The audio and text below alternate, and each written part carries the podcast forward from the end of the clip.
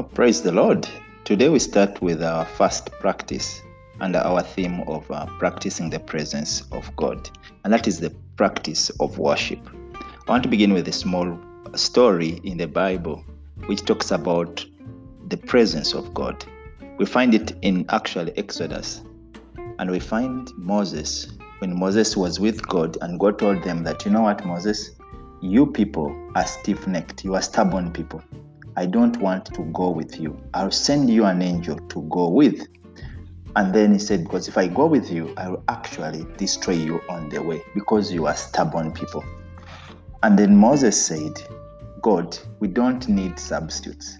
We need you to go with us. And then Moses is about to tell God that if your presence does not go with us, don't allow us to move from this place. Now, I want you to understand that Moses knew what the presence of God meant.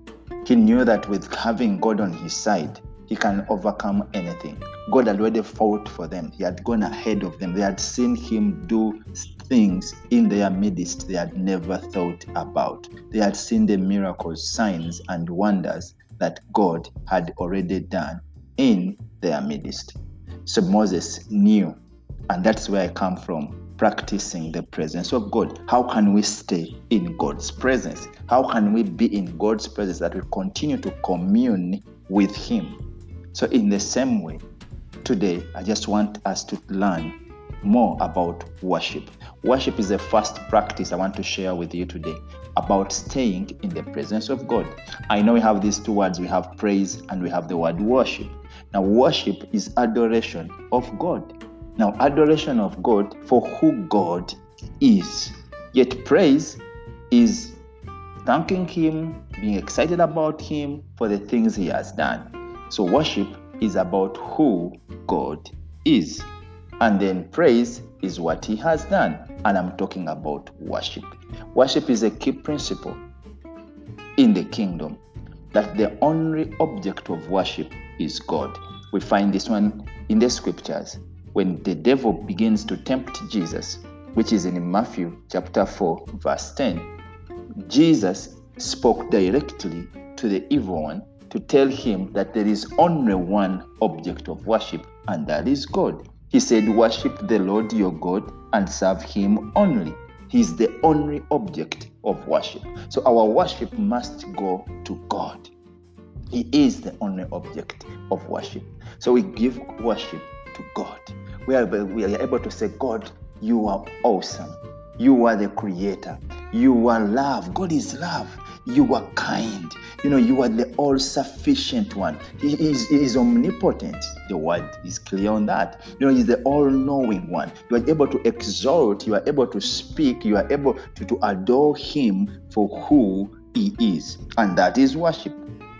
Now, not only is He the only object of worship, but also the scriptures tell us that God seeks us to worship Him.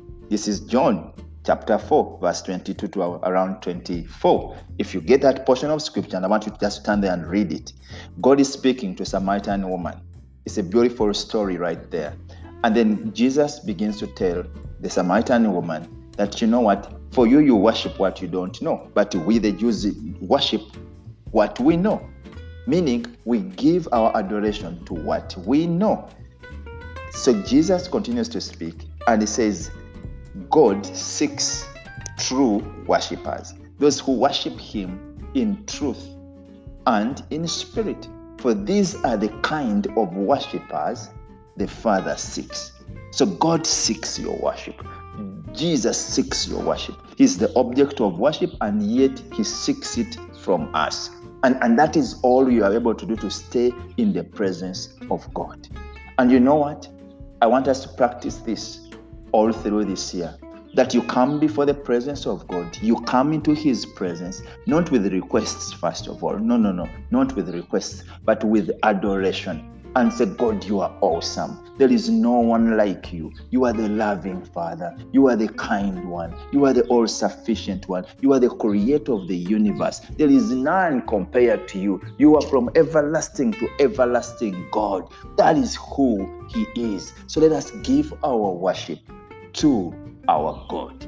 For that, keeps us in the presence of God. So, my dear friends, this is the first practice which we need to do to stay in God's presence. I pray to you and I pray today and I pray for you and I pray today that the Lord himself will teach you to draw closer to him in worship, that you begin to express your worship to him, not worshiping the things of this world, not worshiping the glamour of the world, but worshiping God himself, the all-sufficient one, the true one, the one who loves us so much, for he is love.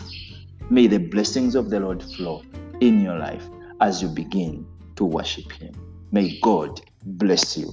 And I thank the Lord for you taking on time to listen to this podcast, which I always post here, which is actually a ministry from Adonai Prayer Center, all the way from Entebbe, Uganda. God bless you.